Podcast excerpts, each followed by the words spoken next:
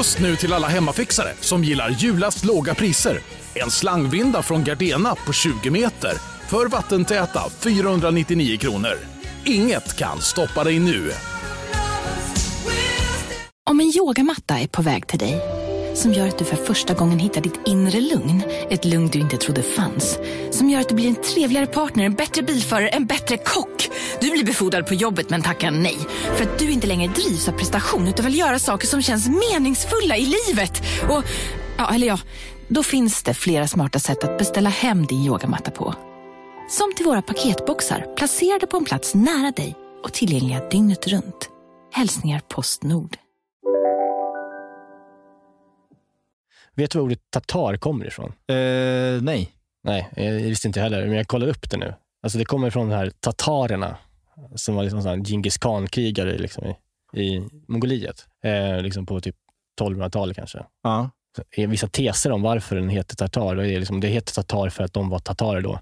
Men det ska vara att de här tatarkrigarna eh, la kött under sadeln på hästen när de red. Så Fan, att, det skulle, så att det skulle bli mört, eh, så de kunde äta det rått sen. En annan teori jag läste var jättekonstigt. Tatarerna åt mycket rått kött för att de inte hade tid med annat. Vad fan hade tatarerna att göra på 1200-talet som var så viktigt? Verkligen. Livspusslet. Våldta och plundra. jag tror de var toppen. tror du tatarerna var toppen? Ja, det tror jag. Djingis khan är ju inte känd för att vara toppen. Jag, jag har bara goda minnen. ja, men vad fan. Ja, jag, tror, jag tror mer teorin på att de hade det under sadeln. Ja. Men då låg det liksom och gojsa sig med deras rövsvett och häst, häst- hästhud. Häst, hästhud, rövsvett och sadelolja. Ja, och det var inte salmalax de hade under sadeln. Nej, det var det fan. Det var någon gammal mårdfilé som hade fångat i någon grotta. Som låg där och göttade sig. Som åt rå. Ja, men jag vill bara säga det, ja, det, det finns ju inga tatarer här som är, som är här och kan försvara sig Men de finns de ens? mot det här påståendet. Det, det finns säkert. Eh, och jag tycker inte att vi ska dra alla över en kam. Nej, förlåt. Det var dumt av dig. Och mig. Usch! Usch.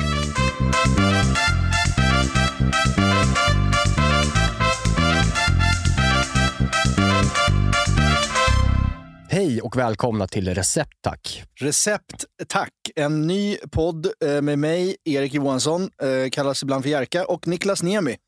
Yes. Namnet Recept Tack, vad, vad kommer det ifrån Jerka? Jo, men det kommer ju från att både du och jag är ju riktiga, eh, liksom, vi håller på på Instagram med vår mat väldigt mycket. Och ibland får vi DMs med liksom, eh, lite nästan passiv-aggressiv fråga som är recept tack. Och det- utropstecken och eh, frågetecken ofta. där, utropstecken, frågetecken. Kanske flera.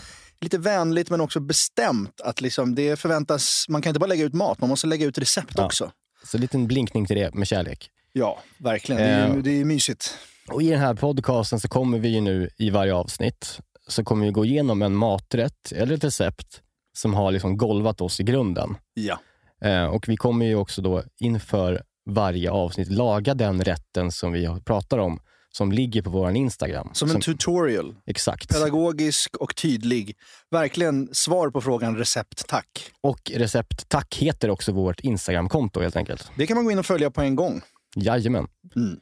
Eh, och eh, oftast kommer det bara vara vi två här. Vi kommer ibland bjuda in eh, någon känd eh, gäst, kanske en känd kock, Ja. och snacka om det känns eh, bra. Eller en annan matprofil. Ja, Vi har väldigt många bra gäster på gång. det har vi verkligen. kan man ju lobba för. Och kan, ibland kanske till och med åker på studiebesök eh, till Ja. en bonde, eller någon gård eller en krögare. Precis, det, är väl tanken att det här ska vara lite som ett matmagasin. Ett, det kan hända vad som helst. Ja. Vi kan vara här i studion, vi kan vara ute på fältet. Åh, jag älskar fältet. Ja, Och eh, den här vignetten precis hörde, ja den har ju otrolig. Marcus Krunegård skrivit. Det är ju, Krunis. det är ju vackert. Känd från bland annat Så mycket bättre. Krune Struts. Ja. Älskade Krune Struts. Fin. Ja, den är, jag tycker så här, när jag, jag lyssnar på den eh, liksom, även när vi inte spelar in. För jag tycker att den är, jag blir så glad av den. Mariachi-mys. Ja. Ja. Tack Eh, för den. Tack för det, Marcus.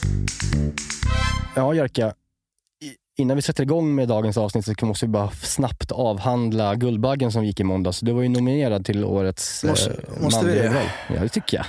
Ja. Det gick ju inte så bra för dig. Nej, det gick fan åt helvete. Trots eh, att jag hade en god känsla måste jag säga.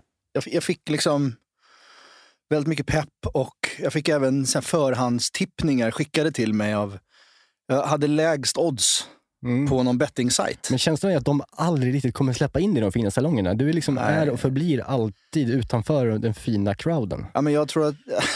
ja, fan så kanske det är. Men jag, jag kanske är för... Jag håller på att tramsa för mycket, antar jag, för de här fina rummen. Jag har, har en matpodd. Det kan man väl för fan inte ha om man ska vinna Guldbaggar. Ja, man kan ha det. Man kan sitta och flamsa i alla mot alla. Ja. Man kan inte hålla på som jag gör. Men jag är jätteglad att jag blev nominerad. Men det var också lite sugigt för jag fick inte ens gå på galan. Nej, det är det också. Och det, jag hade ändå bokat barnvakt. Jag hade lämnat in min finaste kostym på kemtvätt. Jag hade förberett mina barn på att nu ska pappa vara på tv och, och Mm. kolla. Liksom. Och de var peppade och jag var väldigt stolt. Men sen fick jag veta flera dagar innan att jag inte kunde få gå. Nej. De ringde mig och sa att eh, jo, som du vet så är det lite speciellt på grund av corona. Eh, så vi har begränsat antal mängd människor som kan komma. Bara vinnarna får komma. Och då tänker jag, då har de ringt mig nu och då, fan det kanske händer nu. För de Mm. ringer innan och liksom säger, och så säger de, så du behöver tyvärr inte komma då.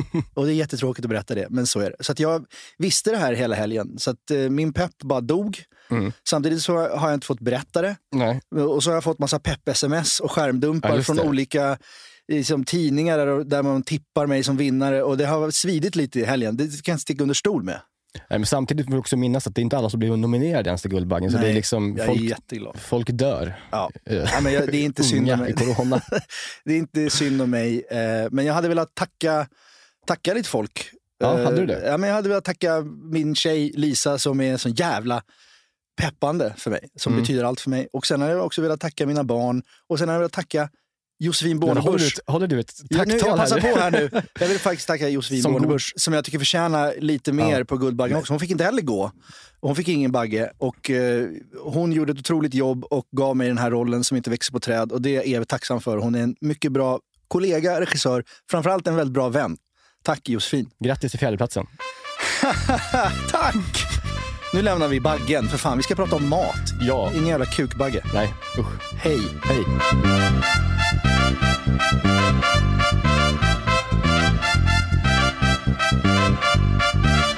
Det ska vi inte sticka under stolen med heller i den här podden. Att vi- du kommer från en professionell eh, kockbakgrund. Kan du Ja. berätta lite om den Niklas? Ja, alltså jag är ju kock eh, i grunden som jag brukar säga. Fast Mm. i grunden är är ju fel ord också för att det, man är mycket i grunden. Nej, men jag, jag har jobbat som kock, eh, men det, nu är det faktiskt tio år sedan eh, som jag liksom var på, jobbade som mest. Ja, men då jobbar du på fine dining. Fine dining-krogar eh, runt om i Oslo eh, Ja. framför allt. Varför just i Oslo? Var det så att du skulle tjäna pengar för att åka Nej. till Thailand som så här, folk gör och åker Nej, dit och inte alls. fisk? Utan, eh, jag fick en möjlighet att åka dit eh, och sen så hade jag inget jobb och så gjorde jag det. Eh, och sen så blev jag kvar i den där stan i fem år och jobbade för väldigt, väldigt i Norge kända kockar Mm. eh, på deras ställen. Mm. Eh, för de invigda i Oslos restaurangkultur mellan 2007 och 2012 så, så jobbade jag för eh, Even Ramsvik och eh, Espen Holmbo Bang. Okej. Det är två väldigt duktiga. ungefär två av våra lyssnare som kommer veta vilka Ja, det men är. Espen han, han driver idag eh, Maemo som är en trestjärnig restaurang. Eh, som är liksom en av Skandinaviens bästa restauranger. Han är jätteduktig och även Espen är ju väldigt högt ansedd där. Ja. Så jag har jobbat i kök mycket. Ja. Eh, men sen så nu är jag ju tv-producent. Men du håller dig kvar vid maten genom ditt Instagram och din... eh, Liksom. Ja, maten lämnar ju in- en inte bara sådär, utan det är, det är fortfarande väldigt kul att laga mat. ja, och det är det bästa både du och jag vet. Och det är det som förenar oss i det här. Mm, det är det verkligen. Som sagt, i varje avsnitt så kommer vi ju prata om en rätt, utgå ifrån den, som vi älskar. Och vi har ju då i det här avsnittet valt den första rätten som har golvat oss båda två. Ja. Det är ju Stefan Ekengren på Hantverket som har gjort en laxtartar Just som är otrolig. Första gången vi kom i kontakt med den här rätten var väl, käkade vi tillsammans på Hantverket. Ja, exakt. Och beställde in massa. Vi Mm. ville ju pröva fan allt. Det finns ju Mm. så många otroliga mellanrätter där. Ja. Eh, Råbiffen är ju otrolig. Men framförallt den här är ju... Och sen finns den här svampsmörgåsen som man Ja. knackar i en mortel som är också helt fantastisk. Men den här var ju ändå någon sorts eh, showstopper för oss. Den ser inte så mycket ut för världen. Det är liksom en laxtartar med lite krisp på. Men så, så får man in den i munnen och så händer det så jävla mycket. Och att man också äter den med någon sorts träslev tror jag. Ja, ja exakt. Så man tar en tugga, hela rätten är en tugga. Det är liksom Mm. den perfekta tuggan. jag, jag kan gilla som fan, det tycker jag är så jävla härligt på restaurang ibland, man får in en sked Mm. med en smaksensation på. Det man inte blir orolig för, hur ska man äta den här Nej. för att den ska bli bra? Nej. Den här rätten behöver man inte tänka så mycket. Det är bara som skicka in den i Ja, det är ansiktet. bara att skyffla in Eh, det, och den, bli lycklig. ja, ja, den är jättehärlig och då tänkte man ju så här, det här är, inte, det är ju så lätt det här. Det är bara att göra. Det är så enkla smaker bara. Det är bara att göra den själv hemma. Ja. Eh, och den här eh, rätten då är, det är lax, det är chilimajonnäs, det är sojamarinerad tapioca, det är picklad blomkål eller någon annan rotfrukt eller grönsak. Så är det chataifi-deg, eller kataifi-deg, som är en grekisk liksom, tunn deg som man, blir som ett liksom, fågelbo. Som man har egentligen på typ bakverk. Mm, det är exakt. Eh, Det är väldigt, väldigt, egentligen ingen smak, utan det är bara den tunna krispet som den gör. Mm. Eh, lite sälta, om man har salt på helt enkelt. För texturen, det, det gillar kockar att slänga sig med. Textur, eller? Mm, det ty- tycker jag att de gör. Eh, det är väldigt bra ord. Ja. För man vill ha olika konsistenser på Mm. en fin rätt. Det tycker jag ofta skiljer liksom hemmamatlagning från restaurangmatlagning. Det är att man, man har olika texturer i maten. Ja, eh, den här är ju liksom en, tycker jag, den ultimata förrätten egentligen. Ja, den är fan helt jävla otrolig. Och sen är det så jävla eh, genialt också att man får den här snigeljärnet och så är det en share plate, liksom man delar två. Och så är Mm. det sju. Så den sista blir en liten så här, nej men ta den du. Nej men ska jag? Nej men Mm. ta den du. Det är också, det har han ju uttalat också, Stefan, att liksom, det ska vara så. Och vet att det, liksom, det, det eh, resulterar ju ofta i också att eh, man beställer in en till. ja, Då just blir det det. 14. Smart. Ja, men det som gör den här förrätten så jäkla bra tycker jag, Mm. det är att den har allt. Och då menar jag allt i, liksom, i form av smaker. Den har laxen som är, liksom, den är fet och den är mild. Mm. Den har chilimajonnäsen som är het. Den har tapiokan som är sojamarinerad som är sältan. Den har den picklade blomkålen som är syran och den har degen, kataifi-degen, som är krispet. Krispet. Texturen. Texturen och allting. Det, är Ja. så, den, den är liksom, det gör att he, när man får in den i munnen så, så händer det så mycket. Det händer på alla hö, håll och kanter i munnen. Ja. Och det är det som är så jävla härligt med den. Och därför är den perfekt rätt. Mm, ja, men den är det. Och det. Jag tycker också det är så bra med den att ofta när man får en, en eh, laxtartar så kan den, så den kanske är uppblandad med liksom en majonnäs eller någonting som gör att den, den tar smak, själva Ofta laxen. avokado också ju. Ja, det också. Och det är lite samma. Avokadon och laxen gör ju egentligen samma jobb. Den har ju den här feta krämigheten nästan. Mm. Eh, men här får man liksom laxen för sig. Den ligger först. Sen så är det majonnäsen liksom, som ligger på den.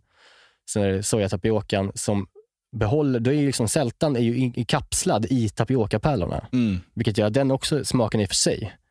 Och även den picklade blomkålen som också hålls för sig. För sig Mm. och degen också för sig. Så att alla delar, de här smakerna, ligger separata. Vilket gör att när man får in den i munnen så blir det så luftigt. Mm. Och sen när man tuggar så kommer det en smak där, oj, syra, sälta och hetta Mm. på olika ställen. Och det, det gör ju rätten så jävla härlig. För att om man får ihop alla de där smakerna i ett, till, då blir det ju bara ett mischmasch av det. Mm. Det tycker jag är det fina med den här rätten. Ja, på en sked också. Men det är också, vi ska prata om, eh, nu förklarade vi kataifi-degen, men vi ska också, tapioca-gryn eller vad fan det nu är. Mm. Det vet inte folk heller vad det är. Det visste inte jag vad det var. Jag vet fortfarande typ inte vad det är, för jag använde inte det. Men vad är det? Tapiokapärlor, det är liksom små eh, kulor eh, som, är, som är gjorda av stärkelse som utvinns av en kassavarot. eh, som man ofta köper i liksom en, kanske en thaibutik eller eh, sådär. Den är vanlig i liksom bakverk framförallt också i Asien. Mm. Och den, den är ju liksom också bara för textur. Eh, och den marineras ju i soja för att få sälta. Just det. Alltså vi, vi har ju testlagat den båda två. Du gjorde ju lite mer exakt som receptet va? Mm, alltså jag gjorde nästan exakt som receptet. Eh, gjorde jag. jag gjorde liksom laxen och schalottenlöken. Eh, laxen gjorde jag kanske i 0,3 mm bitar. Mm. Eh, centimeters bitar, förlåt. Mm. Eh, och, sen så, och schalottenlöken så fint skuren så att man liksom nästan knappt alltså man ser inte. Pulveriserad. Ja. Och chilimajonnäsen gjorde jag då själv. Eh, och sen så gjorde jag tapiokan exakt som han vill att man ska göra den. Och sen så picklade jag inte blomkål utan jag picklade majrova eh, istället. Och det funkade. Ja, för jag, jag tänkte att blomkål smakar ju lite blomkål och det var Mm. jag inte så sugen på. Men däremot majrovan är ju en riktig liksom, Smakar ingenting egentligen. Nej. Men det är bara vi har en syra. Och, och degen köpte jag. Eh, Och friterade. Var hittar man sån deg? Ja, det är det också. Den här katifi-degen är inte så lätt att hitta, utan man får åka till liksom en grekisk eh, butik. Så jag var tvungen att sätta mig och åka ut till Skärholmen, eh, till en grekisk butik och köpa den. Tvungen. Ja, Och så använder du ordet när du ska åka till Skärholmen. Nej, man får inte vara, för man vill också till Skärholmen, för det är så jävla fint i Skärholmen. Jag älskar Skärholmen. Torget där är helt otroligt. Ja. Alltså, jag skulle kunna bo där. Ja, det skulle kunna uppmuntra folk mer till att åka ut och handla i Skärholmen. Ja, alltså verkligen. Men jag gjorde ju också den här. Men jag gjorde ju liksom en, en snabb version Ja. för jag hade så jävla bråttom igår. Och då, köpte jag liksom, då körde jag ju lite mer med halvfabrikat. Och eh, bland annat så eh, orkade jag inte pickla någonting så jag eh, köpte ju, sprang ner på en Asien Livs vid Söderhallarna och köpte något picklat. Och eh, tänkte jag skulle köpa något lite häftigt så hittade jag något som heter Lotusrot. Mm. Eh, som jag aldrig sett förut. Nej.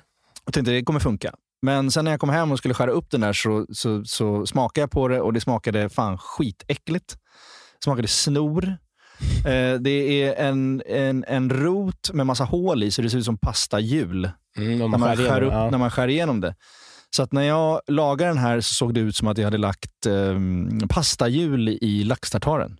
Och lotusrot är ganska eh, sött också.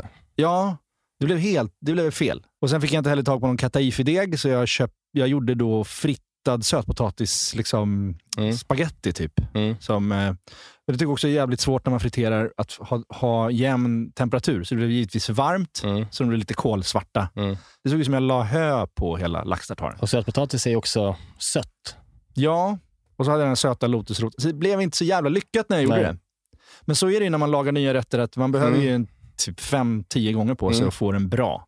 Så nu vet jag vad jag inte ska göra fel. Ja, exakt. Det är det, är det som man måste göra. Det är bara att liksom, testa olika saker hela tiden. Ja, Eh, men när man gör liksom laxtartar eh, så är det så jäkla viktigt att man har svinvassa knivar. ja och det hade ju inte jag heller. För att liksom man, det blir ju väldigt eh, gott när, när man får lax, varje liksom kub, laxkub är liksom helt intakt så att säga. Mm. Blir det liksom lite mosigt Mm.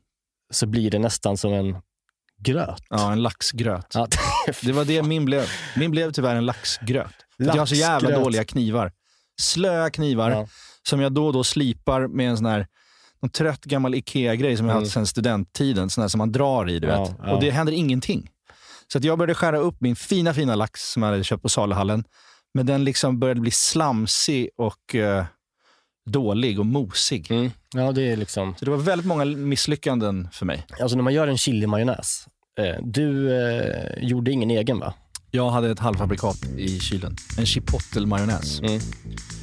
Det är lite rökigare. Ja, Man kan säga att du gjorde en helt annan rätt.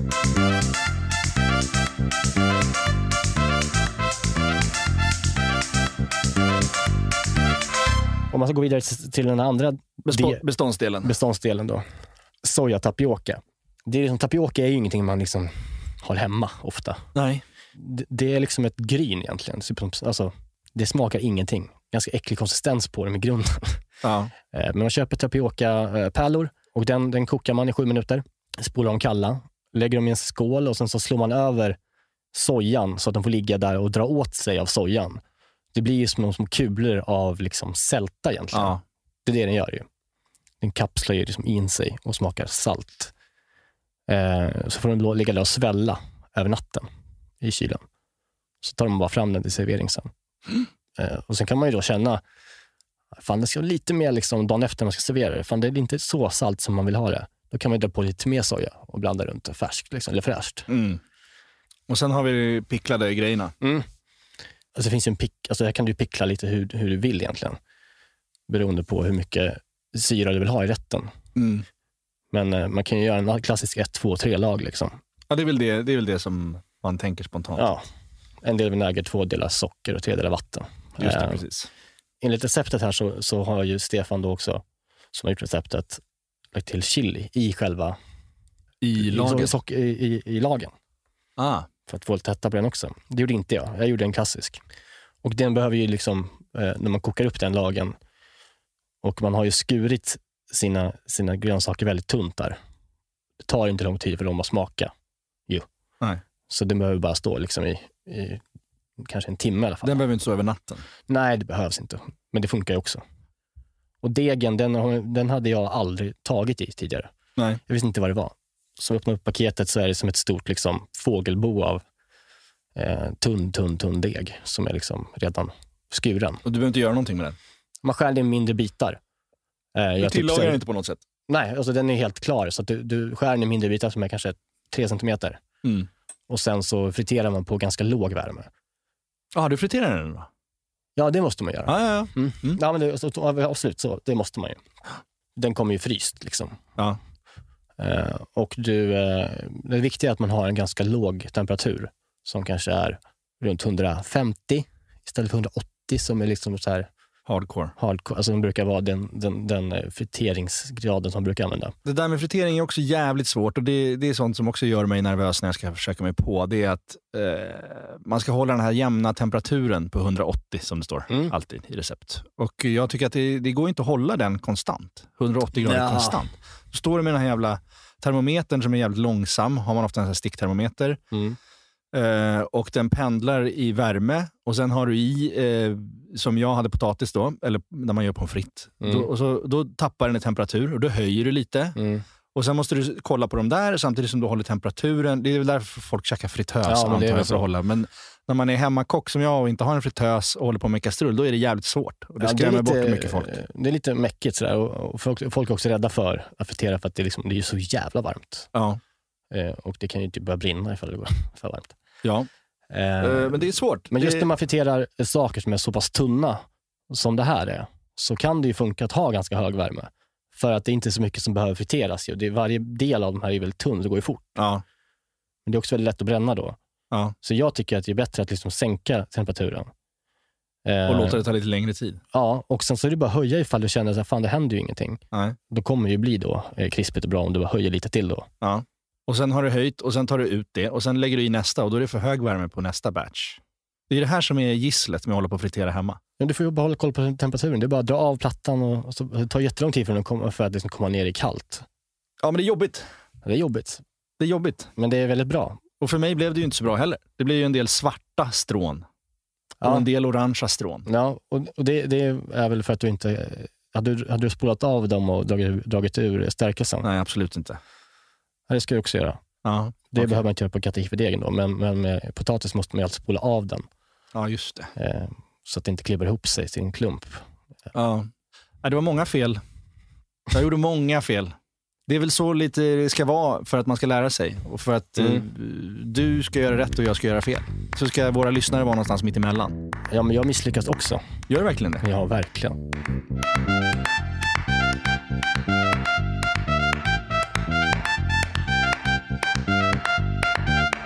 Ja, vad har vi sen? Sen är ju rätten klar. Ja, men jag tänkte bara säga det om laxen. Det är ju väldigt viktigt vilken lax man köper också.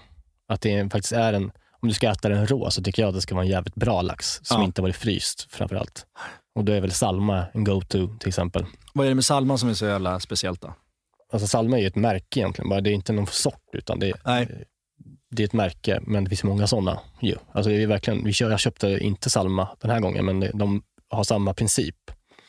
Det är att de har en grej med att de inom fyra timmar från att fisken är uppfångad så är den liksom filead och vakuumpackad. Ah, det är Eh, snabba ryck. Den ligger inte och göttar sig. Nej. alla- Så den blir ju jättefräsch. Också bra att skära, för den är så jävla kubformad ju. Ja, den är liksom klar. Så man skär liksom, man börjar med att man skär eh, laxen i två delar ju. Alltså eh, delar den bara på mitten så den blir hälften så lång. Sen skär man remsor av med laxen. Ja, det. och sen så vänder du på remsorna och delar den ytterligare en gång. Och sen så skär man i kuber av den. Liksom. Det är Ja, bästa sättet. Och då, det ska också vara schalottenlök och eh, citronskal och chili i den här blandningen i tartaren. Mm. Och det är en grej som man inte borde göra eh, för snabbt. Det får inte ligga och dra sig.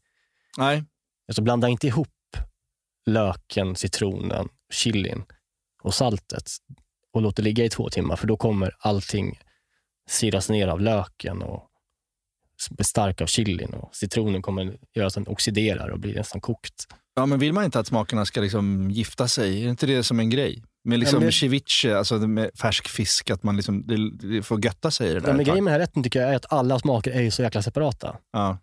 Och det är så pass små kuber av fisk. som, som kommer ta åt sig så mycket av smakerna ifall du gör det liksom tre timmar i förväg. Du kan göra en halvtimme kanske, max, Ja. i förväg. Kan du blanda ihop alla de här ingredienserna. Vi vill, gärna, vi vill också gärna se folk göra den här. Och tagga recept, tack. Ja. Jo, den här laxtartaren serveras ju ofta i den här snigel, liksom, eh, skålen. Ja, Eller skål. det är så den ska serveras. Ja. Men vi har ju gjort den här, eh, som ligger på vår Instagram nu, eh, på Recept Tack, så ligger ju tillvägagångssättet att göra den här eh, rätten, så det är bara att följa där. Men vi har ju valt att göra det på en tallrik, som en sharing plate kan man kalla. Om man gör det på, liksom för, för tre personer eller två personer. Mm. Det är samma koncept, men vi har inte så mycket snigeljärn hemma. Nej. Det har inte ni heller hoppas jag. Eh, Nej. Nej. nej, så att, eh, det går lika bra att göra det på tallrik. Ja. Vi är den här veckan sponsrade av Bosch och framförallt köksmaskinen serie 6. Serie 6, maskinen som kommer få både dig och mig, och, eller redan har fått både dig och mig att börja baka mycket mer än vad vi redan gör. Och detta gör vi då med hjälp av Bosch eh, serie 6. En av anledningarna till att den är så jävla bra är ju också att den har, den har en unik 3D-rörelse som ser till att degen arbetas ordentligt och att alla ingredienser fångas upp i botten av skålen. Den har också sensordrivna program som gör att maskinen känner av till exempel när degen är färdigt, har knådats tillräckligt. Och den stannar då när degen är perfekt knådad. Vi kommer ju släppa ett extra avsnitt eh, snart, eh, där vi har en gäst. Mm. Seina Mortada. Ja, så jävla Seinas härlig. Kitchen. Så jävla härlig kvinna. Älskar henne. Seina är ju en mästare på brödbakning. Och hon använder ju själv serie 6, så man förstår ju ändå att det är bra grejer här. Ja, den är också så här rejäl, stadig. Den kan alltså bearbeta upp till 3,5 kilo deg i den här 5,5 liters skålen. Så du kan göra ordentliga degar i den här. Integrerad timer, våg. Att den har en inbyggd Ja. våg. Så du behöver inte hålla på och måtta upp med decilitermått eller någonting. Du kan hälla på tills du ser att det är rätt mängd gram. Ja, och, och inte bara att den har en och två vågar till och med. Det är både den som är i själva skålen och så har du då upp på själva armen där själva kroken sitter i, så finns det liksom ytterligare en våg. Det- Något som tyder på ett väldigt stor, stor maskinslugn är ju att man kan få prova på hemma 100 dagar med fri retur. Ja. 100 dagar! Jag har ju länge drömt om att bli mer som min mamma. Min, min mamma, när vi är på landet, då bakar hon ju bröd varje kväll. Vi är 12 pers där, då bakar hon frukostbröd till alla som är färskt på Ja. dagen efter. Jag vill ju föra det här vidare. Där är ju Bosch serie 6, det är lösningen för att den är så enkel att använda. Bosch serie 6 finns att köpa hos Power. Och där kan man även läsa mer om själva köksmaskinen. Vi tackar Bosch. Vi tackar Bosch. Dankeschön. Vi tackar Bosch och vi påminner också om att det snart kommer ett specialavsnitt med Bosch och Zeina. Danke. Dankeschön. Vi är den här veckan sponsrade av 7up Zero Sugar. Yes, den här underbara läsken med citron och limesmak som du ju också då finns i 7up Zero Sugar. Det är ju ändå en väldigt bra måltidsdryck. Ja, men alltså det är ju det. För att om, om man tänker på det, det fräscha och lätta och det svalkande. Det är citron och det limeiga. Upplyftande citron och lime, förstår du? Alltså det, Ja. det är klart att det, det, nästan, jag tror faktiskt inte det finns någonting egentligen som, som blir sämre, alltså i mat, av att dricka 7up. Nej. Förstår du vad jag menar? Alltså Nej. så här, den smaken är så pass liksom ren och clean och liksom svalkande och allt det där. Mm. Du fattar? Jag tänker nu, nu närmar sig valborg här. Det ska, det ska ändå komma lite värme. Att liksom bara Mm. Hälla upp en 7-Up med is och citron i ett kallt glas i trädgården. Mm. Och kanske grilla så här, kyckling Mm. på rotisserie. Har du gjort det någon gång? Nej, men det, det kanske är något som faktiskt eh, den här, jag kommer börja med i sommar. Med en fräsch syrlig sallad, Exakt. lite primörer och sen ett uppfriskande glas 7-Up Zero Sugar. De Sista åren när Zero har tagit liksom över marknaden så, så blir man ju glad eh, varje gång man upptäcker att liksom ens gamla favoriter som 7up ändå har varit genom åren. Och bara, ja, det är klart att det finns i Zero också. Den här smaken är verkligen... Alltså jag kopplar den starkt till sommaren och sommaren står Ja. framför oss. Så det är bara att langa in lite 7-Up i kylen eh, och eh, ta dig an sommaren på ett värdigt sätt. Vi hälsar sommaren välkommen och knäpper en 7-Up Zero Sugar. Lyssna bara på det här ljudet. Vi är den här veckan sponsrade av Pilsner Urquell, våra vänner på pilsner urquell. Ja, de har blivit som en fast punkt för oss ju. Eh, Jag framförallt dricker kanske mer urquell än vad du gör. Men därför är jag extra glad och liksom kunna presentera att under våren så lanserar pilsner urquell kortburk på Systembolaget. En Den lilla 33. 33an. Och den är kall hela vägen igenom och så vidare. Det är en av de fina grejerna med urquell. Det är också så att på, om, man, om man går på ett urquell-hak då har de ofta en certifierad tapster. Eh, som liksom Exakt. upprätthåller kvaliteten på varje öl som serveras. Eh, de går ju då fyra dagars utbildning på bryggeriet i Pilsen. Där de får detaljerad kunskap om pilsner urquell och hur man hanterar det. Jag har ju gått den här kursen. Jag är ju, I'm somewhat Exakt. of a connoisseur. Eh, man ska väl skölja glaset innan va? Ja. Och hälla då ölen sen i, i mitten av ja, skumkronan. I så mitten av glaset så att det bildas en Ja, skumkrona exakt. till sista droppen. Ja, just det. Mm. Mm, så är det. Det som kännetecknar pilsner urquell är den gyllene färgen, det vita krämiga skummet, den balanserade smaken. Ja. Det är en ljus lager, men den har ju en sofistikerad beska och karaktär. Och för att konsumera alkohol så måste man ju vara över 20 år och framförallt dricka med måttfullhet. det är väldigt viktigt i det här sammanhanget att alla förstår det. Tack pilsner urquell. Det, det är många som uttalar tartar på olika sätt ju. Ja. Det var någon igår på äh, Mästerkocken som sa tartar.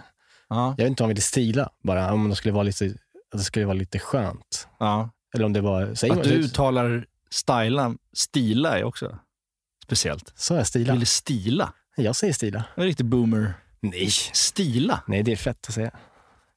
Han försökte stila. Ja. Låter som min mamma. Nej. Ja, men fransmännen säger väl tartar. Tartar. Ja, men det är det jag menar, att han stilar. Men vi, vi, ska vi prata om Mästerkocken? Vi älskar Mästerkocken båda två. Jag lever fan för Mästerkocken. Ja, jag tycker det är härligt att se på. Jag tycker det är så jävla mysigt. Varje år när det kommer. Och jag kollar på med mina barn och vi gör alltid en liten grej av det. Som gör en liten snacks och matbricka Mhm. framför att kolla på det Mysigt. tillsammans. Det är fantastiskt.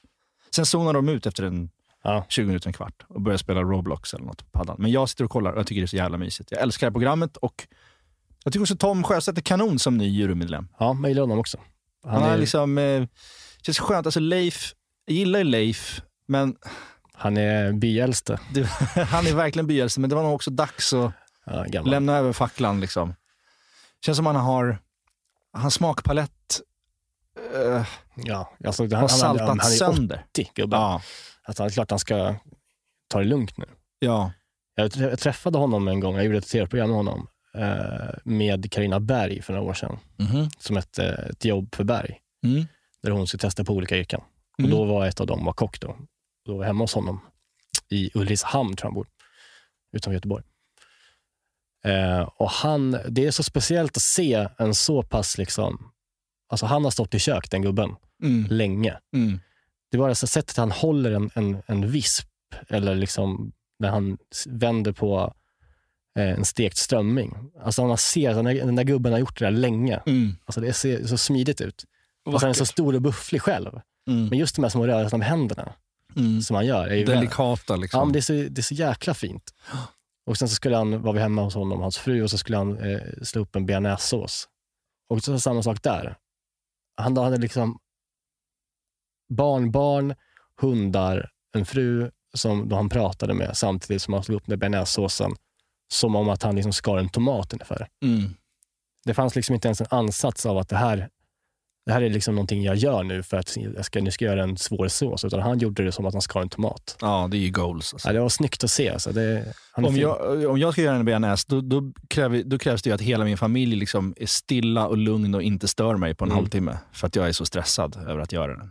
Och om det går fel så tappar jag humöret. Och, eh, jag minns liksom en gång när jag skulle göra min första bearnaise själv, tror jag. Det var, eh, då hade jag precis flyttat ihop med en tjej som jag var tillsammans med då. Och jag skulle, göra, jag skulle imponera och göra en bearnaise och det blev fel.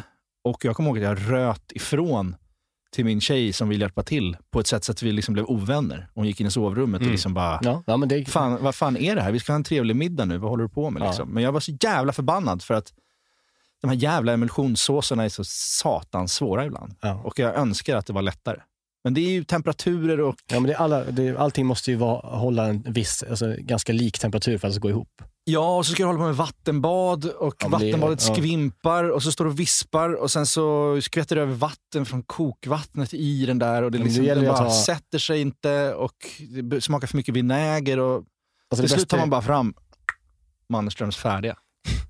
Som man har som backup. Men det bästa är att ha en kastrull som är så, så stor som själva bunken är, så att den liksom passar i, alltså bunken passar i kastrullen så att den kan hänga på kanten i kastrullen. Ja. Och att bunken inte går ner i vattnet i kastrullen, utan du kan ånga, så du får liksom en vattenånga istället. Men egentligen kan man göra, om man är skicklig ska man, kunna- kan man väl göra en bearnaisepaj i kastrullen direkt? Ja, det går ju man, också. Ja. Det, det, det är verkligen. Men sist jag misslyckades med, med en bearnaise var eh, för, förra nyår tror jag. Så gjorde jag, skulle vi käka bearnaise och eh, då hade jag Edvin Törnblom, han som har Ursäkta-podden. ja, just det. Eh, han var hemma hos oss. Och så, han skulle då hälla smöret, för han ville vara med och han hade aldrig, gjort en bearnaise. Och eh, den där, han är ju liksom, han är mycket Edvin, men han är Mm. inte- han är inte så bra i köket. Nej, det, det, han, han, det, det kan man nästan känna när man, man träffar honom. Nej, men han är underbar. och han var så spänd på det, så att det här, nu ska vi göra den här tillsammans, den här bearnaisesåsen. Mm. Men sen så vet du, när han hade gjort det ganska bra och hällt den här strålen av smör långsamt och den blev bra, så tappade han fokus lite och började prata om något annat med någon annan i köket. Och liksom hade i liksom två deciliter smör rätt ner i såsen och allting sprack. Mm. Då kände jag, Ilska. ja, men då blir man ju för ledsen. Ja. Men han blev ju ledsen också. Det var som en, en, en gång var jag på en middag med, jag gick i en klass en gång, alltså när jag gick scenskolan typ. Mm. Och så var det en av killarna som hade bjudit hem hela klassen för att eh, imponera med sin matlagning. Och han hade liksom en antagonist i klassen. Och de klickade inte så bra, det var ganska mycket konkurrens mellan dem om, liksom, ja, jag vet inte, om status och vad fan Ja. det nu var. Det var infekterat. Liksom. Och så drack alla på liksom, och stämningen mellan dem var ju lite hård. Liksom. Och han hade gjort en jätteavancerad fransk gryta med liksom, kött och apelsin. Och, alltså, han, han var lite snobb eh, med sin matlagning. Han hade verkligen jobbat arslet av sig hela dagen. Och, och sen precis innan han skulle servera så var den andra killen som kände sig liksom lite utkonkurrerad av den här killen som bjöd på mat. Han ställde sig precis innan han skulle börja lägga upp och bara, ah, hur smakar det här då? Och liksom, så bara tog han pissmycket salt och hällde i, hällde i grytan i sista sekund. Och den här killen som lagade mat, vad gör du? Vad gör du? Och det blev hela rummet stannade upp. Och eh, han saltade sönder hans gryta precis innan servering bara för att jävlas. Vilket jävla as. Ja, och grytan blev verkligen jättedålig. Vilket jävla as. Ja, det var ett Ja, men det, riktigt, gud, det var ju, ja. ja, det är grovt. ja, men fan vad hände? Ja. Jag fattar du vad arg man hade blivit? Ja, men vad gjorde ni då? Åt ni den där salta Ja, grytan? vi åt ju den där salta grytan och höll minen. För att jag såg hur knäckt han var. Han hade lagt hela sitt liv i den här grytan. Och det var inte lite salt. Alltså han, hällde i, han hade liksom saltet vid sidan om i en skål. Så här, du vet. Mm. Och han bara vände upp och ner på skålen och liksom hällde ner hela skiten. Bara för att jävlas. Vad ska vi ha för olika segment? Ska vi gå igenom det innan vi börjar rada upp dem? Ja, vi kommer ju ha ett segment som är så här veckans hack eller liksom, ja, vilken, de, vi, vi äga hack och säga det bara, eller hur? Ja. Eller hur? Kökshack. Ja, vad fan, vem är Ja, man? veckans hack. Ja. ja, jag vet inte. Ska man äga att man kan säga kökshack? Om du, säger, om du kan säga stila utan att skämmas så kan du absolut säga kökshack. Okej, Eller tycker du du känner, känner du dig som en, som en TikTok-unge? liksom? jag vet inte, men jag är så trött på hacks bara. Fast det är det vi ska ha. Ja, men vad vill du säga? Tricks? Vi får äga hacks. Ja. Hacks? Ja. Knep? Knep då? Knep. Ja, men då låter vi ju gamla. Mannerström har kommit in. Ja. Jag har ett knep här. Ja, vi kommer ha några olika segment i det här programmet. Yes. Eh, och de kallar vi för veckans som ett paraply. Men det kommer vara veckans hack. Det kommer vara veckans oerhörda äckel. Och det kommer vara veckans krog. Ja. Och vi kan börja med veckans hack snabbt. Ja. Och det kommer inte vara en jättekonstigt hack. Så som att man skär av roten på en ananas sätter den i jord så får man ett ananasträd hemma som inte funkar. Nej. Ja, men du jag har sett sådana. Ja, nej, Ja. jag har inte sett det. Men, Ja, men det här är mer än att, eh, du vet, smör. Du vet smör. Ja, jag vet. som- Ja. Känner till det. Ja. Hur förvarar du det hemma i kylen? Ja, I kylen. Bara så. Helt, helt, eh, du har det i paketet. Liksom. Är något uppslamsat folie. Ja, som Eftersom jag skär, jag skär ju alltid av smöret och sen ligger det öppet i foliegrejen. Mm, ser ut som aids. Ja, Ja. Ja, men det bästa tycker jag, det är att jag tar, när jag kommer hem från butiken, Då tar du en stor tugga smör bara. Nej. Då lägger jag smöret på, på en skärbräda, tar bort foliet runt om, eller paketet. Eh, och sen så tar jag en kniv som jag har låtit rinna under varmt vatten och sen så skär jag kuber av smöret direkt, hela smörpaketet, Mhm. i kuber som är liksom två gånger två centimeter. Mhm. Och sen så lägger jag det i en glasburk och förvarar dem så. Så varje gång jag tar smör så öppnar jag burken, har en perfekt kub med smör som jag kan bara lägga ner. Men klibbar de inte ihop? Nej, Varför gör de inte det? vad ska man göra det för? Vadå? För att det är smör. Det är liksom, du lägger det på, det är klibbigt. Och Du du, lägger smörpapper, Nej då, bakpapper emellan. alltså, nej då. Alltså, du, du bryter isär alla delar liksom och lägger ner en det åt börjar gången. låta mer och mer som ett projekt och mindre och mindre som ett Nej, hack. det är superhack. Förstå vad skönt att ta ut den där aids-folieburken eller vad du har i paketet och skära bort det där med någon gammal osthyvel du hittar någonstans. Får man säga aids-folie? Ja, det får man. Ja, okej. Ja. Okej, ja, men det är ditt hack alltså. Men det är jättebra. Skär upp smöret i kuber. Skär upp smöret i kuber direkt när du köper det. Lägg det i en burk, förvara det i kylen. Du kan ta kub för kub för hand utan att kladda runt med det där. Gud, jag verkligen inte tycker om den typen av material när det liksom har knugglat sig. Som Nej. smörpaket har. Men jag håller med. Jag har också så ofta, för jag skär och sen så köper jag nytt och sen så tar jag något nytt paket. Alltså du vet, det ligger långt in så hittar man alltid något, något halvt smörpaket som ligger li- halvt inlindad Mm. i sin egen folie längst in. Liksom. Ja, det, är, men det, är, det, är, det är faktiskt ett bra hack tycker jag. Ja, Jag är på förvar- din sida mer nu. Jag var skeptisk först. ja, det, tar, det tar tre minuter eh, att göra det när du kommer hem. Så har du liksom en, en och en halv månad av frihet eh, i kylen. Så. Låga krav på tillvaron. Ja, det är liksom sånt att- som, som det är lyfts, som det som betyder saker i mitt liv. Ja. Kuber av smör. Ja. Tycker Maja att det här är lika viktigt? Är det lika viktigt för, gör hon också det här? Har du fått henne att göra det här också? Liksom, Eh, hon, det är jag som står för, för det här hemma. ja. Eh, men hon uppskattar det ju. Ja. Hon gillar när saker är fräscha. Så att, ja, då, då är det ju fräscht. Men Maja tycker att jag är, eh, hon tycker att jag är lite gullig när jag här också. När du... Ja, Maja tycker jag, att jag är lite gullig när jag håller på med det där också. Ja, vad fint.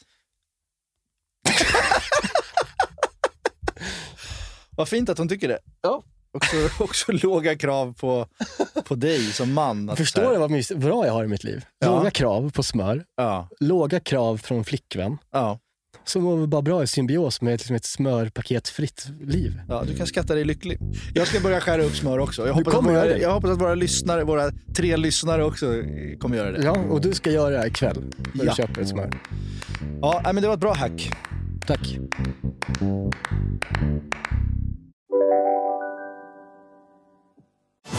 Och välkomna tillbaka till Sibylla där sportbörjaren nu laddar för mål. Otroligt taggad och toppat formen med stekt lök och dubbel cheddarost. Det här blir en riktigt god match! Sportbörjare, ett original i godaste laget. Från Sibylla. Abba hemma. Hur låter din badrumsritual? Kanske så här. Eller så här. Oavsett vilken ritual du har så hittar du produkterna och inspirationen hos Apohem. Just nu till alla hemmafixare som gillar Julas låga priser. Ett borr och bitset i 70 delar för snurriga 249 kronor. Inget kan stoppa dig nu.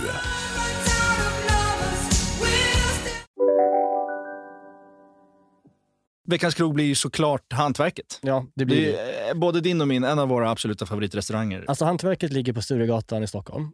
Eh, och den är ju den restaurangen jag har ätit på flest gånger de sista i alla fall tre åren skulle jag nog tro. Ja, samma här. Eh, Absolut. Alltså den är ju otroligt bra och det är de här, de har sättet med att servera massa, massa mellanrätter Ja. och som bara skickas in och det är liksom, allt är så jävla genomarbetat. Det är verkligen ett hantverk så som restaurangen heter. Ja. Ingen fusk någonstans utan det är liksom, allting har Stefan tänkt på hundra gånger. Ja. Och eh, det är så trevligt att äta på det sättet ju. Att det bara kommer in saker, små, eh, Små nuggets. liksom. Det Ja. är så jävla härligt att äta på det Och sättet. allt från presentation till service är liksom 100% Mm, det är liksom- bra. På en nivå, av matlagningen är på en nivå som är liksom topp, topp.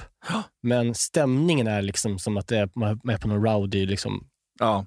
Ja, det, är väldigt, det är någonstans. väldigt oskitnödigt för att vara så bra. Liksom. Ja, det är för bra för att vara så lite skitnödigt. Så, Ja. så det, nej, men det är verkligen supertips om man är i Ja, Stockholm. Det finns nog ingenstans som jag mår så bra som när jag sitter och har en middag framför mig i köksbaren där. Nej. Alltså när man sitter och tittar in i köket. Mm. Det är också jävligt mysigt att man kan sitta och titta in Mm. i köket och se hur maten tillagas och sen får man den bara direkt från Mm. platningen Ja. över bardisken till sitt bord där man sitter och myser. Liksom. Och så kanske är man två pers som bara sitter Mm. och... och det, det är liksom en upplevelse som jag verkligen vill rekommendera och Mm. Önskar alla att få. För ibland vill, vill man ju kanske gå till någon sån här superfine dining och liksom äta verkligen 12 rätter. Så det, men då är man inställd på det och då har man det, det man ska göra.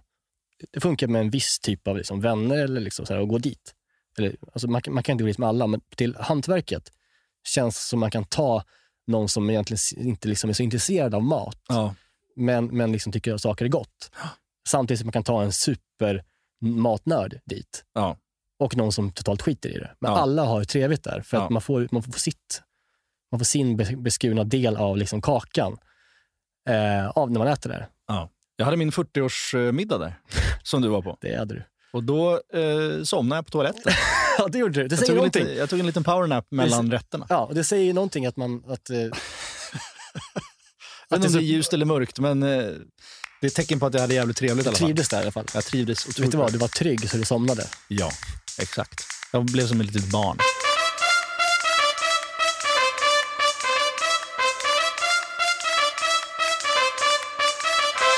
Då går vi vidare till veckans oändliga äckel. Mm. Eller oerhörda äckel. Vi, vi får se vad det heter i förlängningen. Veckans oerhörda äckel. Ja, eh, har du någonting där? Jag har ju också en grej, men kan du kanske du ska ta den här gången? Ja, men jag, alltså, det här veckans oerhörda äckel är ju ett brett segment där det kan vara Ja. lite vad som helst. Eh, jag tycker vi kan ta varsitt så här Ja, jag första. tycker också det. Det är nog mysigt med äckliga. För det, det är Men mycket vi- om vad som framkallar äckel. Det är ju så. Man, man hör om vissa så, människor som äter på visst sätt eller har något tillbehör till någonting och så. Ja, verkligen. Eh, Men mitt äckel är ju ett barndomsminne då. Mm. För att jag kommer ihåg att jag gjorde mycket eh, kuckelimuckröror när jag var liten, inspirerat av Karlsson på taket såklart. Och eh, också inspirerat av att man jag hade en mamma som lagade väldigt mycket mat, hon lagade väldigt mycket god mat och jag var mycket med henne i köket. Och liksom, men jag kunde ju inte laga själv. Så jag fick kanske stå med någon bunke bredvid när hon lagade och hålla på. Mm. Och då tog man kanske havregryn, soja, apelsinmarmelad, ett ägg och liksom kokos och Ja. blandade upp till det blev en jävla äcklig röra och så bara, mm, Mm. kolla vad äckligt, Mm. bla bla bla, äckligt.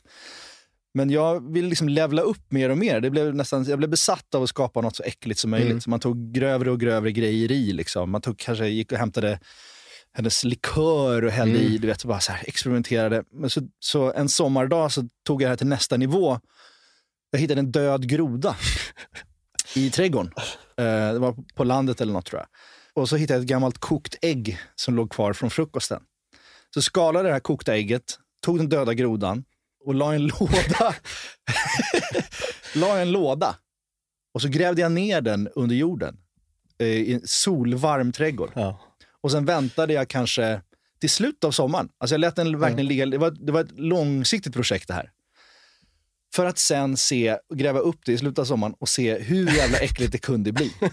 Och sen öppnar den här lådan och där ligger då en möglad groda, ett möglat ägg som hade blivit i symbios med varandra i den här lådan.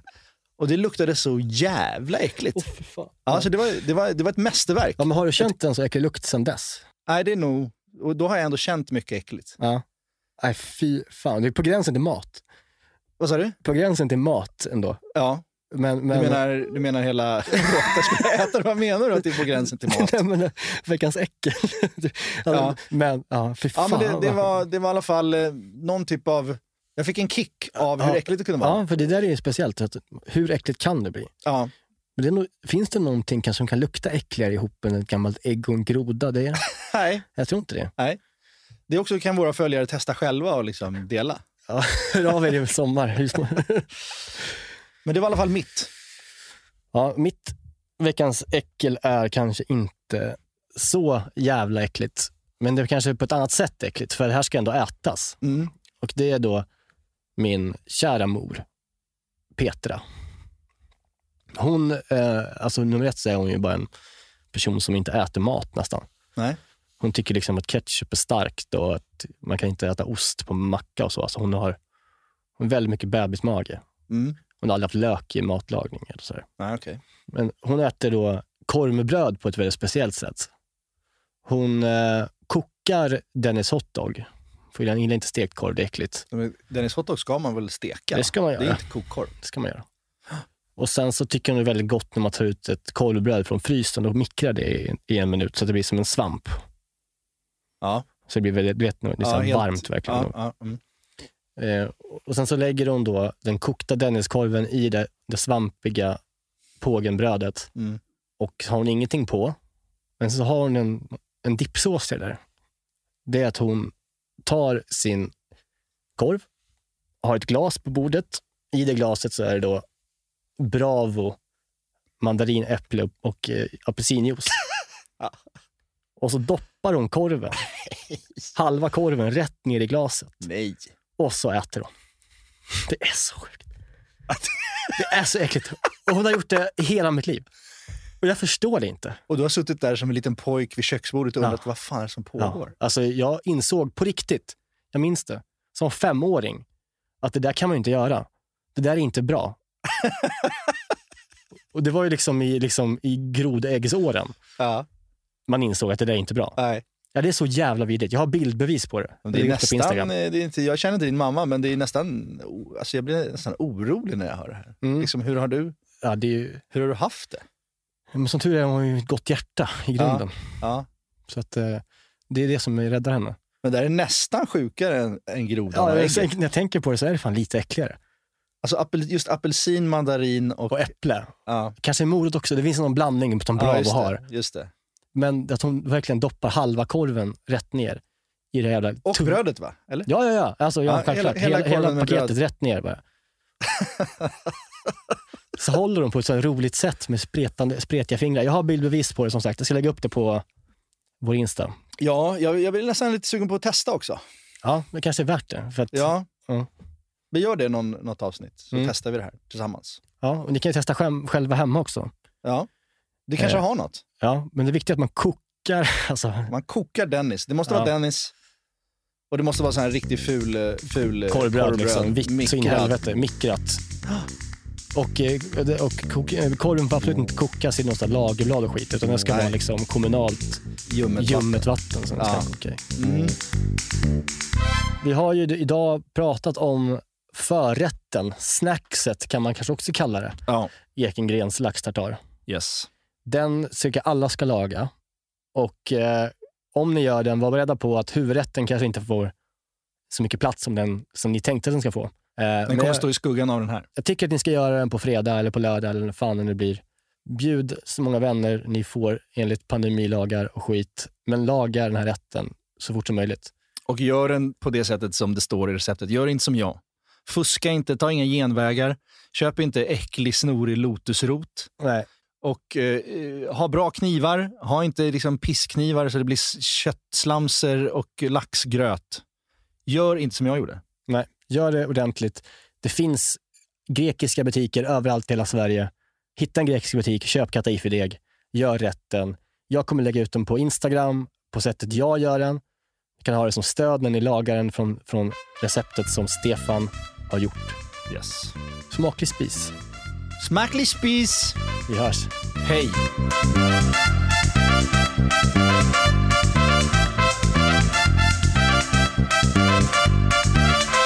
Den här podcasten är producerad av